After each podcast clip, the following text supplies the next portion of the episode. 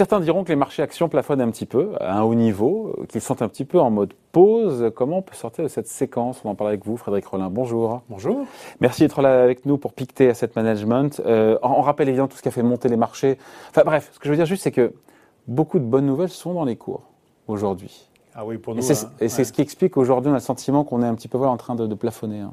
Même si CAC 40 s'est mis 400 points, plus 15% depuis le début de l'année, 15%, ça va, c'est correct. Hein. Ouais, mais quand on regarde les marchés actions globaux, en fait, ils marquent une pause hein, depuis, euh, depuis quelques jours. On est revenu sur des niveaux euh, de de, de début de mois, euh, parce que les marchés américains, euh, les marchés chinois aussi sont un petit peu moins forts que le marché euh, européen. C'est vrai qu'on a eu voilà toute une série de nouvelles absolument extraordinaires.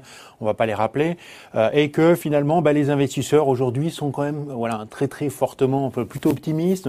Les quand on regarde les portefeuilles des privés ou des professionnels, ils sont euh, sur un point de vue historique, plutôt au maximum de leurs allocations. Et puis on commence à voir effectivement aujourd'hui quand même, on se dit voilà, les bonnes nouvelles, c'est bonnes nouvelles, donc ça va pas faire baisser les marchés, il n'y a pas de raison, mais il y a quand même aussi quelques nouvelles qui commence à, à, prendre un petit peu le, le, le, devant, qui se pointe à l'horizon. Notamment, on l'évoquait en début d'émission sur euh, le plan Biden, qui est raboté, voilà, qui est un peu, dont les ambitions sont un petit peu revues à la baisse. Alors oui, effectivement, aux États-Unis, le plan Biden, hein, euh, voilà, on parlait de plus de 200, 2200 euh, pardon, milliards de dollars, donc des sommes importantes. Hein.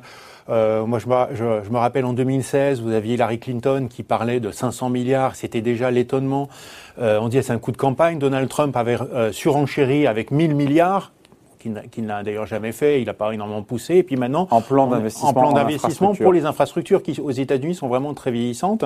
Et puis Biden, c'est 2200 milliards avec en plus un plan d'infrastructure en faveur des à 1700 milliards. Voilà. Alors pourquoi? Parce que ben, chez les démocrates, il y a quand même euh, certains démocrates voilà qui qui sont pas tout à fait euh, pas tout à fait d'accord. Vous avez notamment un démocrate qui s'appelle Joe euh, Manchin, qui est un, un, sénateur de la Virginie de l'Est et qui lui a voté quand même la moitié des propositions de, de la Maison Blanche dans, dans le précédent euh, mm. mandat. Donc c'est un démocrate quand même à, tendance, à tendance républicaine. la majorité est très faible encore une et voilà, il, suffit d'une défection et dans son État, ben, l'emploi est quand même assez sensible au charbon, donc tout ce qui est énergie propre et peut-être et puis surtout baisse des subventions aux énergies fossiles est en discussion. Donc on voit bien quand même qu'il y a un élan très très positif. Hein, euh, Biden avait fait voter ses 1900 milliards, ça avait surpris. Hein, euh, euh, au début, on disait voilà, 1900 milliards, c'est quand même beaucoup, il va devoir raboter. Et puis finalement, c'était passé en entier. Mm. Donc quand il a proposé ces 2200 et quelques milliards, tout le monde a dit bah ça va passer. Eh bien non, finalement, c'est plutôt euh, c'est plutôt raboté aujourd'hui.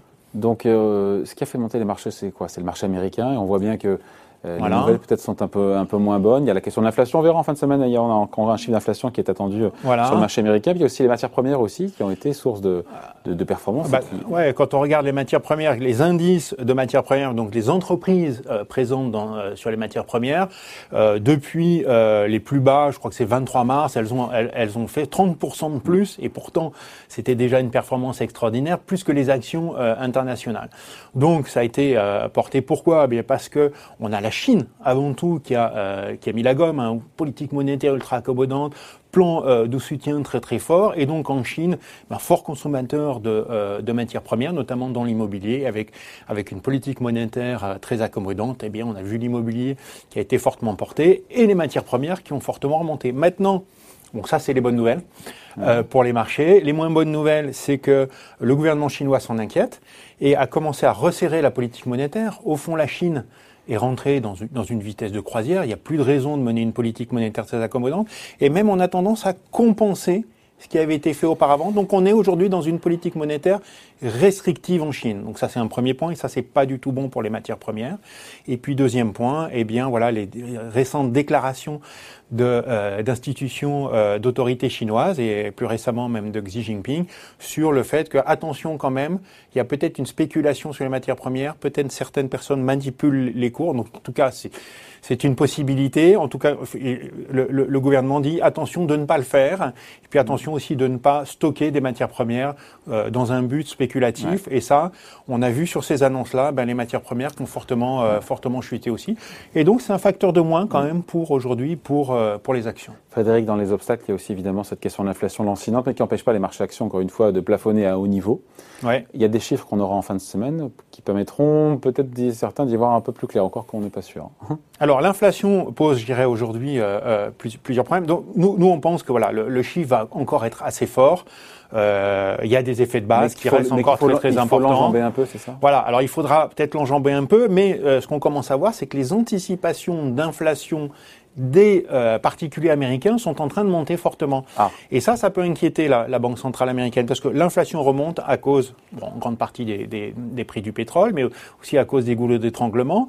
Mais attention, on commence à avoir des anticipations d'inflation de la part des particuliers qui sont en train de monter, et ça, ça peut créer une forme de persistance de l'inflation. Donc aujourd'hui, on a quand même une politique monétaire qui est ultra accommodante, des conditions financières aux États-Unis qui n'ont jamais été aussi accommodantes, alors même qu'on a une mm. inflation qui remonte. Donc il faudra vraiment surveiller ce chiffre. Je dirais même s'il est transitoire.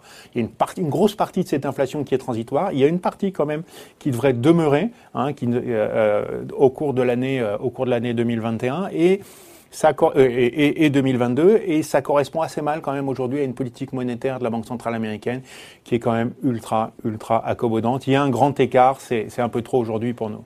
Bon, toutes les bonnes nouvelles qui ont tiré cette reprise, des bonnes nouvelles économiques, sanitaires, politiques qui ont tiré cette reprise boursière, est-ce qu'on peut encore s'en servir comme catalyseur? Comment, à quoi ressemblera après cette pause? Qu'est-ce qui se passe euh après la ah, pause Alors après la pause, la musique, je dirais, devrait, euh, de, de, de, devrait reprendre. Nous, on pense qu'on peut même avoir encore un petit peu de consolidation hein, euh, sur les marchés globaux. Euh, donc oui, les, les, pour nous, les marchés sont quand même un, petit peu hauts. Euh, c'est pas une bulle spéculative pour nous. Hein. Ce sont des valorisations qui sont tendues dans un environnement qui est en train de se stabiliser. Euh, on pourra avoir encore un, peu de consolidation sur les marchés américains. Euh, néanmoins, à moyen terme, je pense que ce qu'on aura malgré tout, c'est une inflation qui derrière va se calmer des taux qui vont rester bas, des taux de dividendes, notamment sur les, sur mm. les actions européennes qui restent élevés. Donc ça, c'est tout bénéf pour les marchés. Donc voilà, donc les valorisations pourraient se tasser un petit peu, mais elles reviendront pas à leur historique. Mm. Les marchés devraient repartir euh, un peu plus tard après cette pause. Après, c'est une question euh, qu'on a déjà posée par ailleurs, mais est-ce que l'année n'est pas faite pour les marchés actions, avec encore une fois un CAC 40 qui gagne déjà 15% depuis le début de l'année. Est-ce que voilà, est-ce qu'on peut repartir de l'avant? Une correction, oui, sans, que ce soit une consolidation, sans que ce soit une correction, ou pourquoi pas aussi une volatilité forte avec une année qui est faite, mais autour de cette tendance. Enfin, voilà, tous les scénarios sont possibles. Oui, bah nous, nous on, on, pense plutôt que dans les trois, dans les trois prochains mois, dans les trois six prochains mois, on aura plutôt un marché, ce qu'on appelle un peu en taux ondulé, c'est-à-dire un marché sans tendance, parce que bon, l'économie reste forte, mais les valorisations euh, sont là. Il y a des risques qui vont les survenir. Honnêtement, hein, j'aimerais qu'on me les donne hein, les, les, les, le carburant pour que les marchés aillent beaucoup plus haut. Alors, pour que les marchés aillent tout de suite beaucoup plus haut, euh, ça paraît difficile, mais une fois qu'on aura repris de la croissance économique, on aura les, entreprises aujourd'hui euh, en Europe sont quand même sensibles à la croissance économique globale, la croissance nominale globale auquel elles sont exposées. Hein, L'Europe, c'est pas seulement, enfin, les débouchés sont pas seulement en Europe, c'est en Asie, hein, c'est à travers le monde. C'est une croissance qui est supérieure à 4 hein, euh, de façon nominale, y compris l'inflation. Si vous ajoutez à ça les dividendes, vous avez quand même des performances annuelles des actions sur 5 ans qui sont voilà de l'ordre de 6 à 7 donc, donc on va pas faire refaire 15% Les 15% c'est une partie de rattrapage et peut-être pour nous en tout cas une partie d'exagération. Mais ensuite, je dirais la course naturelle des marchés actions, c'est bien dividende plus croissance. Et là on est quand même sur des niveaux qui sont très intéressants par rapport au, euh, au marché obligataire. Donc peut-être pas de forte hausse, mais pourquoi pas reprendre après la pause, un peu de calme sur les marchés, bah, une tendance doucement haussière qui euh, voilà sera peut-être pas aussi satisfaisante, mais euh, ce sera quand même pas mal. On signe tous, tous hein, pour cette, euh, cette sortie-là. Hein. Voilà, et fini. Alors je pense que justement de ces 6 à 7 par an, il y a une partie qui a été prise par les valorisations.